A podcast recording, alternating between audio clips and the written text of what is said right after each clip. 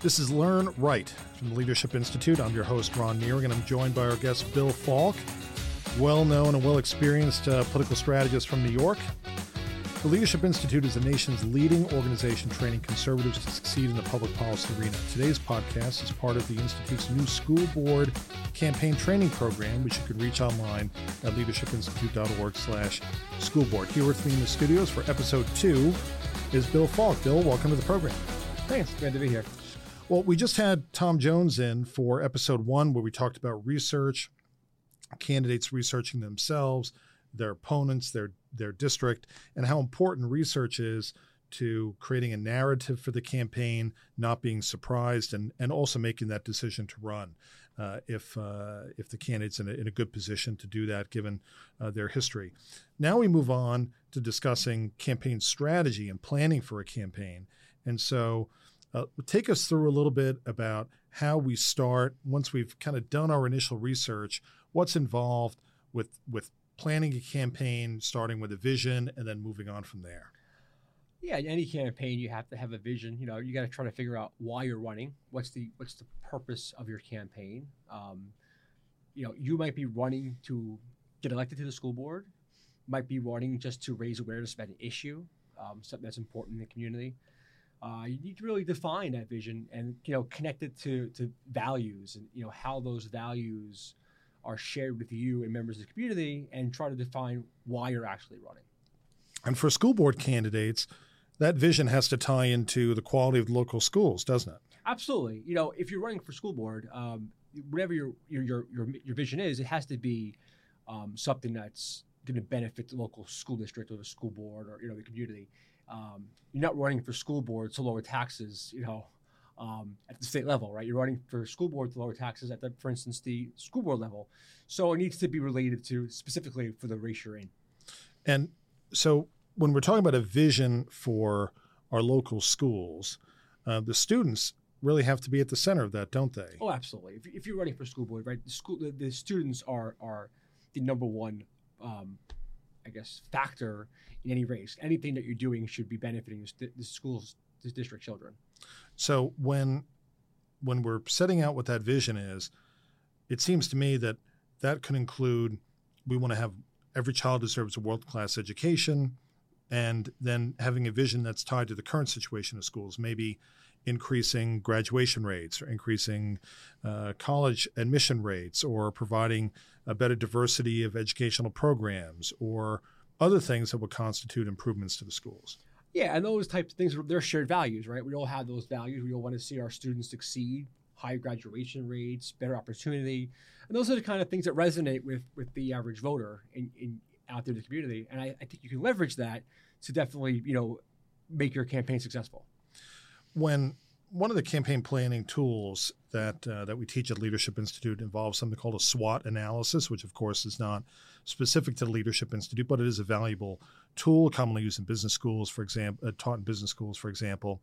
Um, can you w- walk us through how a candidate evaluates their strengths, weaknesses, opportunities, and threats using a SWOT analysis? What is it? What does it look like? And what are the components of it? You know, essentially uh, a SWOT analysis, as you mentioned, you know, strengths, weaknesses, opportunities, and threats. It's kind of like a like a box or, or four squares, and then the upper left hand side are your strengths, and the upper right hand side are your weaknesses, and then the bottom left is your opportunities, and then on the bottom right is your is your threats. Right, your strengths are the things that you bring to the table as a candidate, the things that are that would benefit your campaign.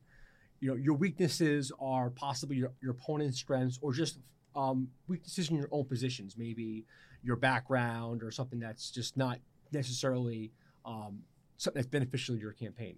Your opportunities, you know, those types of things are usually um, it could be your your opponent's weaknesses. Uh, it could be something that you can develop as the campaign progresses, and then your threats are you know those are the the things that you really can't control necessarily. Um, your opponent's strengths, things like that, and you you lay out the, the almost like in a grid format, and you write down in each box each of these categories, and you try to now analyze it. Obviously, you want to focus on your strengths and your opportunities, not so much your threats and your weaknesses. So, when a candidate has gone through that process, Uh, and this this should probably be something that is not only done by the candidate, but involves campaign team, trusted volunteers, supporters, things like that. Then that's that has to be supplemented with your own situational awareness and your own analysis of the situation, right? And how does so you you've been involved in dozens of campaigns on Long Island. What are some of the things that you look for when evaluating your the, the situation that you find themselves in beyond just what shows up on paper? Well, one of the things you look at is what's going on in other races. Uh, if your school board race happens to be at the same time as other races, those other races could affect your race. Um, maybe there's other factors outside at, at a higher level, uh, things that are just going on in the state capitol in Washington that maybe there's not a race going on, but these national issues that maybe are affecting your race. Maybe there's something out there that's really popular in the press that's resonating locally. These are the kind of things that might not pop up in your SWOT analysis, but just being out there on the ground that you kind of feel are, are percolating out there. So when uh, uh, that political environment could have an impact, uh, I felt that firsthand in 2014 when I was the Republican nominee for Lieutenant Governor of California. 2014 was a great year for Republicans. Democrats had a, had a very bad year, so I had the benefit of being on the ballot uh, with a Republican designation in a year that was great for Republicans. Uh, didn't still didn't win, wasn't enough to compensate for the Democrats' registration advantage in the state.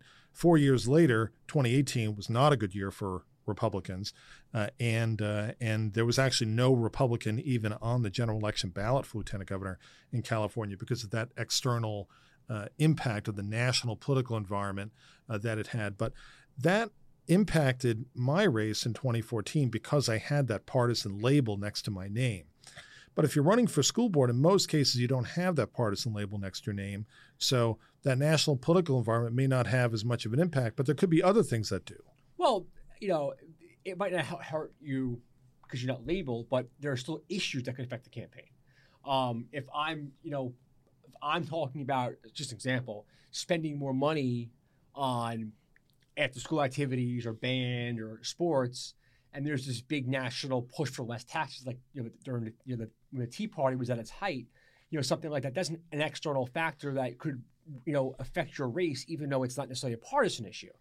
Things like that could could trickle down to a local race like that. So, for example, right now, uh, many people have been talking about critical race theory. It's hard to turn on the uh, the evening news without seeing a discussion of that, and that has that that that is not a purely partisan uh, issue, although it, it, it, may tend to break down along partisan lines. But it's certainly something that is impacting the environment when people are thinking about schools today. Yeah, it's a great example. Um, you know, if I'm running for school board, I might be running for school board because I want to see you know better education, better school programs but out there in the community, people are concerned about critical race theory, and that's maybe not something that was an issue for me going into this race. But now, because of the environment, it's something I need to address. So when we when we factor in our SWOT analysis and our situational awareness, ultimately we want to uh, help a candidate wind up with a with a strategy statement. What is a strategy statement? What does it look like, uh, and why is it important? Well, the strategy statement is going to, you know, basically define what you're looking to do, right? So, what what are you looking to do? Are you looking to uh, get elected, or are you trying to drive up name ID? What are you What are you looking to do? That's your strategy. Um, how you How you get there is is different, but what you're looking to do, that's your goal. Those are your strategic your strategic objectives, your broad strategic objectives. So I'm I'm looking at one of the slides from our uh, school board campaign uh, training uh, program, uh, and uh, it describes selecting multiple points of strategy, and and that refers to um, a coherent campaign strategy will will involve several strategic imperatives, several things that must be done in order to reach uh, the end goal. So I'm going to walk you through these, and maybe you can uh, share a little bit of your insight in, in terms of what that means. So, one strategy is targeting one party's base plus a portion of independent voters and members of other parties to secure victory. So that's a traditional strategy based on partisanship. How might that strategy be used in a school board race, or does it not work in a school board race? Um, you know, I think it depends on on your issues. Think about you could think about think about party R and D, and think about some of the, the, the values that are shared by those parties and how they might resonate with your issues. Um, if you're running for school board and your biggest concern is you know reducing spending, that would resonate with Republicans, more conservative voters. Um, if you're looking to ex, you know increase spending and, and, expand opportunity, that might resonate more with left leaning or Democratic voters. Um, so depending on what your, your your goal is in this particular case, it's you can kind of you know use that even though it's not a partisan election. You can still dip into those pools. So another strategy is to project a strong contrast, a clear differences between your side and the opposition. That's a strategy that is more commonly used in a highly competitive race, but probably not used in an uncompetitive race. So, when is it important to project uh, clear differences between your side and the opposition? When your you and your opponents have clear differences of, of on issues, right? If if you are you know want to cut spending and they want to increase spending, and you know you believe that cutting spending is the way to go. Just all examples. That's a clear contrast, right? You're completely different on those issues. Um, if you both want to, you know, increase um, after-school activities, that's not really a good contrast. You need to look at the things that that that set you apart from your opponent, and then show the contrast there. But that doesn't wouldn't be, apply in every case, right? What if your cam- candidate is well known, but the opposition is not well known? The opposition is invisible. Then do you do you project strong differences then? No, you, you have to use it, a, like you mentioned before, in a more competitive race, or if, if both people are known or unknown. Well, you need to you need to find um, a way to, to differentiate you from the other person. Next, dividing voters along ideological lines. That may sound harsh the way that's uh, the way that's written, but the reality is sometimes when there's a clear ideological difference and you wind up being on the majority side, that works to your advantage, right? Oh, absolutely. If if the community is you know definitely on one side or the other, and and you're on that side, you want to project that. You want to make sure that you're talking about your positions on these issues to show that you're you're kind of going their way. That your opponent is off the reservation somewhere else. Next, we have uh, championing a single popular cause. Uh, that uh, something that might get a lot of people energized and worked up. We've seen recently uh, uh, conservative candidates in Dallas, Texas, take over the school board, win uh, school board elections by running a campaign against critical race theory, and and so. How, how might that work? Yeah, and I've, and I've seen that locally too. If, if there is one particular issue that really resonates across you know a large body of the population, um, you can champion that cause, obviously you become, you know, the standard bearer for that cause, and that can definitely help your campaign. I've, I've seen it with with critical race theory. I've seen I've seen it with um, parents who were trying to um, expand the school activities and, and, special education. You know, if there's something that's out there that people really feel strongly about, and you can hold that banner, then that definitely is a benefit for you. So that may be present, that may not be present, right? Yeah, in, in it depends on the race. exactly, exactly. Particular campaign.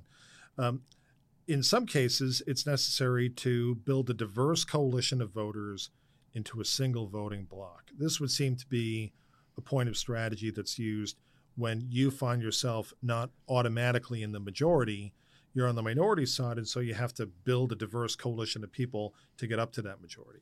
And that, you know, and, and talk about the school board election, right? That's a that's a great example. Um, you go out there and you get the soccer moms, uh, maybe you get the band people, uh, you get the after school sports people. Maybe you find the seniors who want to cut taxes. And you kind of roll them all together, right? You build this diverse coalition everybody has their own little issue, and you're championing each one of those issues because they're important to you. And you can kind of roll them all together, and that gets you the victory. So, depending upon what type of situation you're in, if you are naturally, you know, part of a, a natural majority that exists, then you might employ a strategy of dividing voters along ideological lines, in which in which case you're on the majority side. But if you're on the minority side, that is not going to work because if you divide voters and you're on the minority side, that's not an effective strategy. Then the counter is to build this diverse coalition. Right, and as you mentioned, you can't do them all at the same time, right? well, they, so, they, run; they're best suited for different types of circumstances. Exactly, exactly, exactly. So if you could, you know, champion a cause, that's great. If you don't have that one cause, try to piece together your coalition, and that works at all levels. So one classic point of strategy that's nearly universal is creating a positive image proving your candidate is a good person and a good person to be trusted with the power of government. How do you go about creating a positive image for a candidate? So let's say you have a candidate who's never run for office before, first time, they step up, they want to run for school board. Where do they start? How do you build a positive image in the community?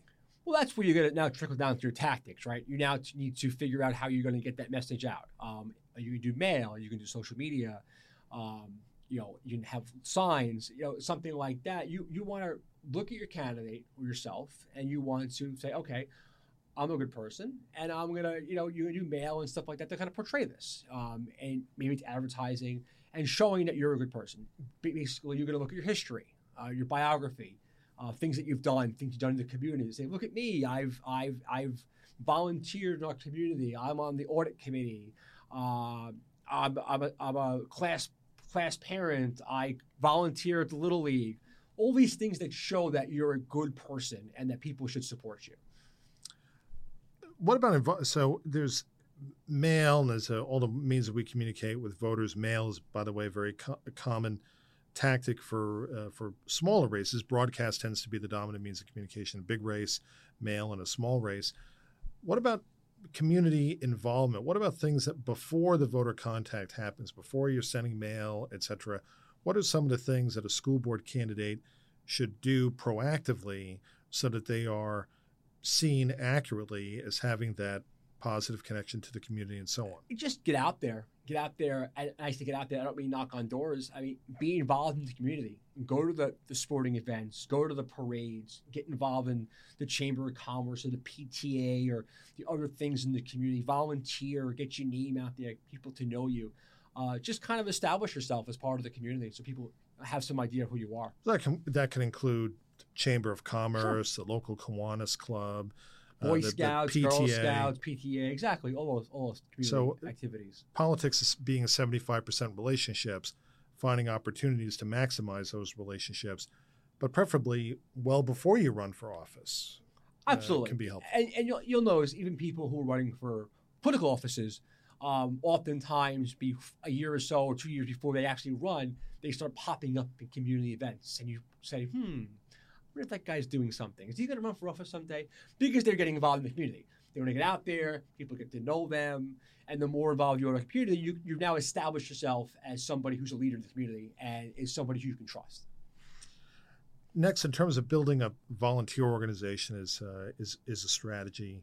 We've seen campaigns for school boards that are very energetic, that draw in large numbers of volunteers, but we've also seen people win election a school board with just a handful of volunteers. So is it is it is it critical to have a large volunteer organization to win a school board race?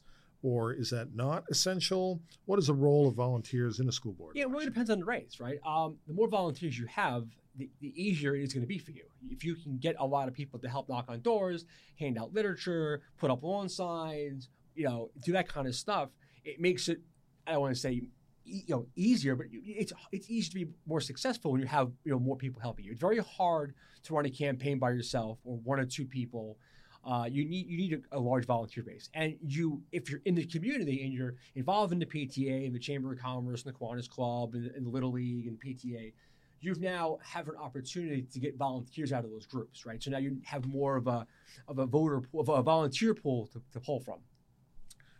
Um, the final point of strategy that I thought we'd go into today uh, is, um, and then we'll talk about the pathway to victory, uh, is targeting. And that is that very often a candidate's brand alone does not get them to victory. It might get them part of the way, but it doesn't get them all the way. So going beyond that, matching specific groups of voters which the, with the issues that move them can be a way of bridging the gap between the plurality that you win with your brand and then getting to the plurality or the majority you need in order to win. How do you what's involved with targeting voters and matching specific groups of voters to issues that move them? Well, you, you, you, figure out what people what's important to each group of people. Um, if, if it's, for instance, just making examples, if it's the sports program and they need new uniforms, maybe you just target the, the parents of the of the, of the uh, athletes and say, you know, if I'm elected to the school board, we're going to get new uniforms and then you go to the band parents and say, you know, if I get to the school board, we're going to get new instruments. and you kind of you kind of group them together. You target specifically their issues, as opposed to sending out mail or doing social media or something like that. That's tar- that's that's more general. It's specific to their issues, issues they care about. So this requires having a solid amount of knowledge about what people in the community care about It- with, as it, it- relates to It schools. does, and you need to you know be out there and, and maybe knocking on doors and, and learning what's important to people in the community. So when you take all of this together, uh, these are all different strategies that can be used in order to accomplish the goal. But when you and I are involved in campaigns, we often talk about a pathway to victory. And this most often, in my experience, comes up when you're communicating with donors or you're communicating with volunteers. Before people give their time or their money to a campaign, they want to know is there a way that we can win or how do we win? But often that's not particularly well defined.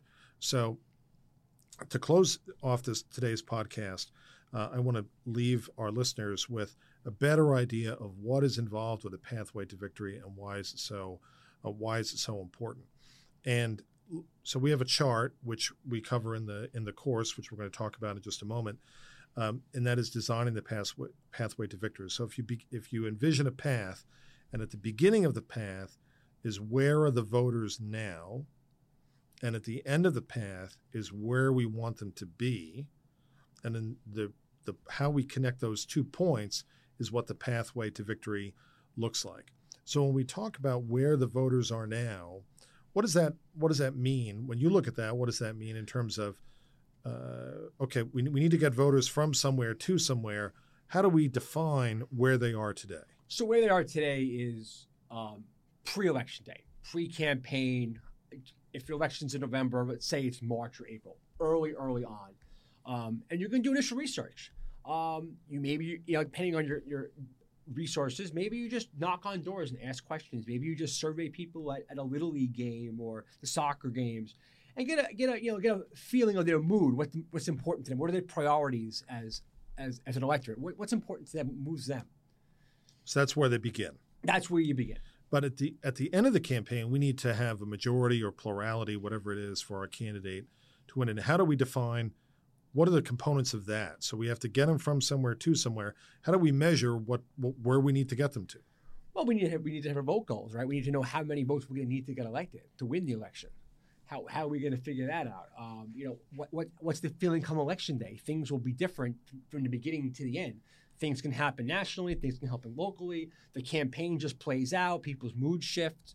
You know, these are the kind of things that you find out at the end, towards the end of the of the campaign. So in the uh, in our school board course, our school board campaign uh, training program, we actually you just taught today at our campaign management school the same presentation on defining a vote goal and your voter contact universe. So, Yeah. what is a vote goal, and what is in a voter contact universe? What does that mean? The the vote goal is the the actual number, physical number of votes that you need to win the election. To guarantee a win. to guarantee victory. Right. It's not. It's not hypothetical. It's not fifty percent plus one. It's an actual physical number. You know, nine thousand twenty-seven. You know, whatever it's going to be. Um, it's an actual physical number. So if you're running for school board for the first time and you're putting a campaign together, one of the first things that you need to wind up with i- to determine in advance before the campaign starts is how many votes do I need in order to win? That's my goal. But Right. then there's a, something called a voter contact universe, and what does that mean? Well, once you have that number, let's say it's nine thousand people, just for, for talk's sake, you then have to figure out where those nine thousand votes are coming from. So your universe is going to be, you know, developed, um, built by looking at different groups and piecing them together to get to that, that vote goal. Um, So- in a partisan election, you might look at Republicans or Democrats or Independents or something like that. But in a, in a nonpartisan election, it might be different groups. It might be um, seniors. It might be uh, younger people. It might be you know uh, property owners versus um, uh, you know, non-property owners or business owners, and you're kind of piecing together this this this coalition, for lack of a better term, to get you to victory. So candidates should not expect that they're going to have to talk to 100% of the voters, are they? No, you you know, first of all, especially in the school board race, they tend to have lower turnouts. So you need to figure out how many people are actually going to show up. If there's a thousand people registered to vote in your school district, you know, odds are you might only get you know 200 to actually show up. So these are all things you need to look at and see how many people you actually need to talk to to get to where you want to be. So that means that we're not the candidate's not going to expect to talk to 100% of the voters. They're going to have to talk to some subset of the voters and persuade a majority of or a plurality of those who were going to turn out and vote, which in some school board races could be very low. Absolutely, definitely. I've seen races where you know turnout was ten percent. So you live in New York. I live in California now, and uh, my school board elections are always on the same ballot uh, with everything else. You know, president or governor or or whatever. Usually they're in the even for in most of the state they're in the even numbered year, uh, and uh, and they're in November. Usually in November. Sometimes some races are not, but the vast majority of them appear on the ballot and everything else. And so therefore, turnout rates are going to be higher because people are pulled out to vote because of the presidential race or the top of the ticket, whatever. But in New York, in, your New state, York, it's not necessarily the same way, is it? absolutely not. We have our school board elections in May, uh, right before the end of the school year, and it's on its own day. It's statewide. It's the same day, but nothing else is going on other in school board. So unless there's some compelling reason why I want to go vote for school board, people often don't do it. And turnout is very, very low. 10, 15% is, you know, if you get to 20, that's a, that's like a, you know, huge turnout, huge turnout. Usually you get turnouts of, of 10 or 15% of these races. Very, very low turnout. So you might have a population, let's say you have a district which has 50,000 people. Let's say 75% of them are registered to vote. So let's just say 35,000 of them are registered to vote. You might only have a 20% voter turnout, which would be 7,000 people. And if you have to win a majority of 7,000 people, that is about you know 35 that's 3501 is a majority of Sure. 7,000 people.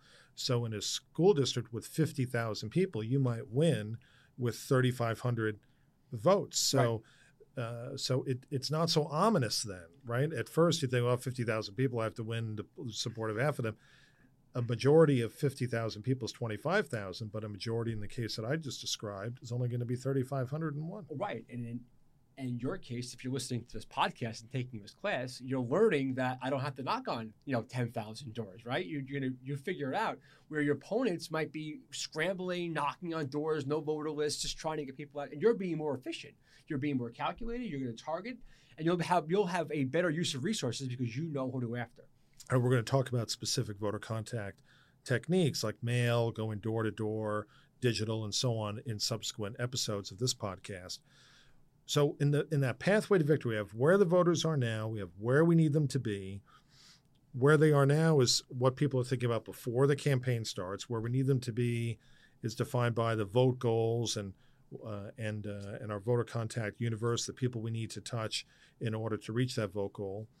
Another part of the pathway to victory is what we have to work with, uh, and uh, and that means the candidate and the party, and and so what does a, a campaign have to work with? Where do where, when you, Theodore Roosevelt once said, you know, do what you can with what you have where you are. Candidates often find themselves in that same position. Do what you can with what you have where you are. What does that mean? What do we have to work with? What what are we starting with? Well, you know, one of the things you want to look at is voter sentiment, right? So, what, how, what's the feeling out there? How, how, do, how are people reacting? If, if people are ambivalent, that's that makes it difficult to get them engaged. If they're fired up over something, that you you can use that. Um, and the other thing you have is your vulnerability assessment, your, your SWOT analysis. Look at look at your strengths, your weaknesses, your opportunities, and threats. Those are the things you have to work with. You got to figure out how that plays into your campaign. So that might also include what do people already think about the candidate? Right. What do they think about the incumbent? Does anyone even know who these people are? Exactly. And in many of these cases, people don't know who is on their local school. Board. No, oftentimes they don't. And, and where I live in New York, they they serve three year terms. It's a three year cycle. Um, and I don't remember who voted two years ago. I probably voted for them. Who knows? Because you don't hear from them. It's not like they're an elected official of, of a, a town or a village who's sending out mail and doing press releases and proclamations. Oftentimes they get elected, and the next time you hear about them is three years later when it's time for reelection. So if a candidate is running for school board for the first time, but what, when we look at what we have to work with, maybe you're challenging an incumbent who nobody has ever heard of, Absolutely. then the advantage of incumbency is not really Exactly. great. Exactly. And you know, as an incumbent school board member, you had the opportunity to do things to to you know to get your name out there. You can go to all this. You can go to the sporting events, and you can say, "Oh, I'm from the school board. Just glad to be here." There's definitely ways you can do. You can kind of play off your your, your incumbency, and oftentimes, especially in the small races, people don't have to do that. They don't take, take advantage of, of their incumbency. So, where the voters are now, where we need them to be, then what we have to work with. That's what people think about the candidates if the, if there are party labels involved, usually there are not. Whatever is on people's minds, that's what we have to work with. But then we actually have to put, you know, we have to put the where the rubber meets the road is then what how do we actually get them there? How do we get the voters from where they are from where we need them to be? And that's where we're communicating with people. That's where we're doing vo- voter contact. And so what so once we know what we have to work with, where we have to get them to be, what is involved with with voter contact and and why is why is voter contact such an essential part of the campaign? Well, you you have to reach out to the voters, right? You have to make contact with them. I know it sounds kind of obvious, right? You need to knock on doors. You need to do mail. You need to get your message out there. Messaging is very important in a campaign. You have to give people a reason to vote for you. You need to command your focus, which is difficult, especially in a small race. Um, and you just need to make sure that you're you're you're involved there in you're involved in the issues that people care about so you can move them towards your campaign so that means that at the beginning of the campaign if the election were held before any of the campaigning begins you're probably not going to be successful particularly if you're a challenger because people voted for the incumbent before presumably right. the incumbent's running for reelection so we ultimately we have to touch voters. We have to talk to them. They need to very often local races that's going to be by mail, yard signs, going door to door, small events, various means of voter contact. But there also needs to be a command focus. It has to be very clear what this campaign is about. What is the school board campaign about? How is the world going to be better if our candidate wins versus another candidate? Right. You have to have those those values, those shared values that you share with the community and if I win, how is this going to benefit the community? How does my campaign change what's going on? How does it make it better? Give somebody a reason to vote for you. You need to command that focus. So you you do local races in New York. If a candidate comes to you and says, "I want to be on my local school board," what is the process that you're going to take them through? Well, I'm going to ask them why. Right? Why? Why do you want to run for school board? If they can't answer that question, that's kind of difficult. There should be a reason why. I, I just helped a candidate last cycle who's running for school board, and she believed that the special education programs in district weren't good enough. So she had a reason. So it was issue based, but she had a reason why she was running for school board. Uh, you have to have a reason to vote to, to, to run. It's got to be. You just can't be. Well, I mean, I'm a school board. Give me something to do. Resume pad. No, there's got to be a reason. You got to develop that reason. But you can you can develop that with the candidate. Sure. Right. They have to have some underlying reason. It can't, it can't just be sounds like fun. You can work with them, but I think there's got to be a vision there, some kind of value. Something that's driving. Something that's driving them. Right. Exactly. Okay. So then what? Then, you know, what's the timing? Is now the right time to run? Maybe it's not the right time to run. Right? Maybe you want to wait till the next cycle. What's going on in the in the environment? Figure out why now is a good time to do it. Okay. So we think through what's the what's the why, the, which is the most important question in politics, is why. Is the timing right? Let's say the timing is right. What comes next? You know, what is victory? How are you defining victory? In some cases, if it's if you're looking to raise an issue, for instance, special education, maybe winning the seat isn't necessarily the victory. Maybe just raising awareness about your issue and getting everybody else uh, aware of your issue and engaged in it. Maybe that's victory. Depends how you define victory. Um, in most cases, people are going to believe sure. that winning the office Absolutely. is actually victory. So right. if if that's the the ultimate, so we're running for candidates wants to run, decides now's the right time. They want to win. They don't just want to raise awareness of an issue, which, by the way, there are plenty of campaigns out there which have not succeeded in being elected to the office, but raised awareness of the issue and moved the ball forward that way. So they want to win. Then what do you take them through? You know, can you win? Do you think you can actually be successful? Can you get to your goal? Is it attainable? These are questions you need to ask yourself. And so let's say they can. Uh, you you determine based on your expertise and where they're coming from that uh, that victory is possible. What should the what are the things that the candidate can expect they're going to have to spend their time doing? Well, at that point, you need to you know you need to commit to knocking on doors, raising money, uh, being involved. It, this isn't something you can do part time, right? You need to really be engaged if you want to be successful. So they have to be ready to spend their time asking people for Asking votes, votes, Asking- money. people for for money to raise money for their campaign. And we're going to have Leadership Institute Senior Vice President Steve Sutton on a future episode of the podcast, episode three, talking about fundraising. So ask people for votes, ask people for money to help fund the campaign, and ask people to contribute their time. Right. So, and if they're successful in doing that, then the campaign has the resources to then communicate with the voters needed in order to drive the point home for election day. Exactly. And when people are, are on a school board, they can have some effect on the outcome, can't they? Absolutely. On the quality of education. I- Absolutely. I, served on a school board, uh, and even though the laws in California, where I served on a school board, and New York, uh, where uh, where you are, are somewhat different, school board members still have a significant impact on the course of education in their district. They do. And the other thing, especially in New York, I'm sure it's true in many school school districts, they have a huge, huge impact on property taxes and the cost of education. Where you know, in, in New York, um, your property tax bill is is 65 percent goes to the school district, uh, much higher percentage in the county, the town, or any other special district. So there is a huge financial factor there that these people control. And it's a very important position and often overlooked, which is disappointing. It's it really is astonishing, uh, having grown up in New York and having owned a house in New York, but now living in California. It is really astonishing how much in some states, particularly states in the Northeast that fund local schools through local property taxes, how much of a powerful impact the schools can have on local property taxes, and therefore the outcome of the school board election doesn't only concern parents and students, but taxpayers have a have a are more directly impacted because once that school budget comes out, it, that's going to hit your property tax and it could have a significant effect. you know, you can argue that the school district election, the school district board, has more impact on your daily life than any other level of government. Because of the taxes. Because the taxes, if you have children, if you don't have children, these are the things that affect your everyday life more than what's going on in the state capitol or in Washington. Yeah, it's it's it, and in New York especially, it's uh, it's astonishing.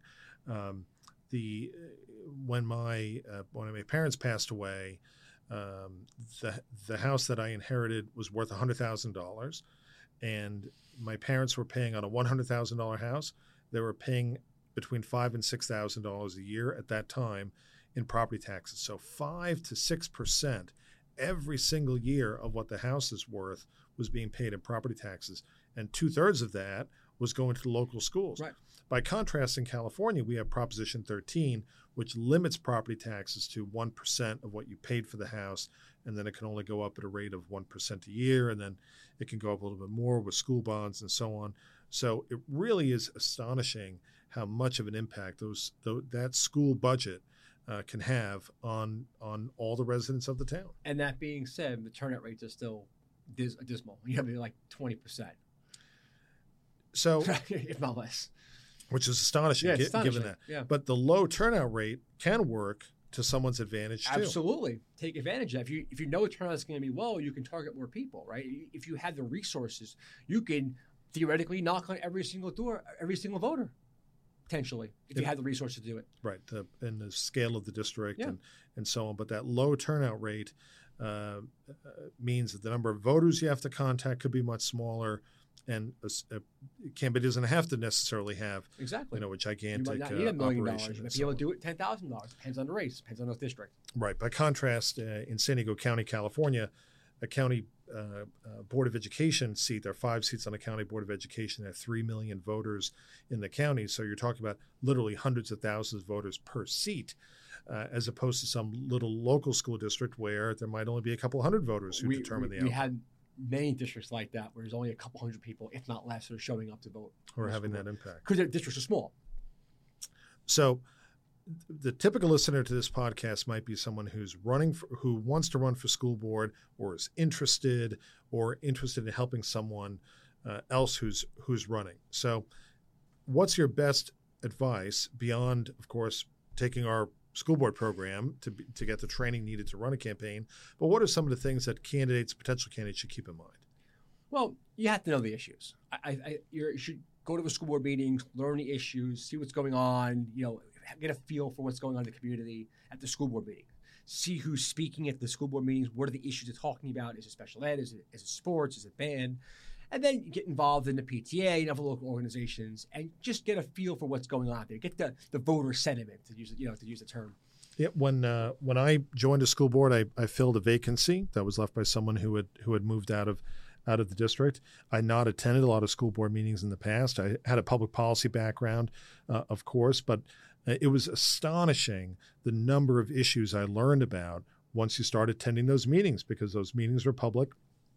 The, and many states have open meeting laws. That means the agenda has to be published in advance, and you really do learn a lot about what's going on. And there really is a whole culture around the school board that develops itself, So uh, true, develops as well. And if you're going to run for that seat, parents are going to expect and voters are going to expect that you're able to talk from an informed position about those issues.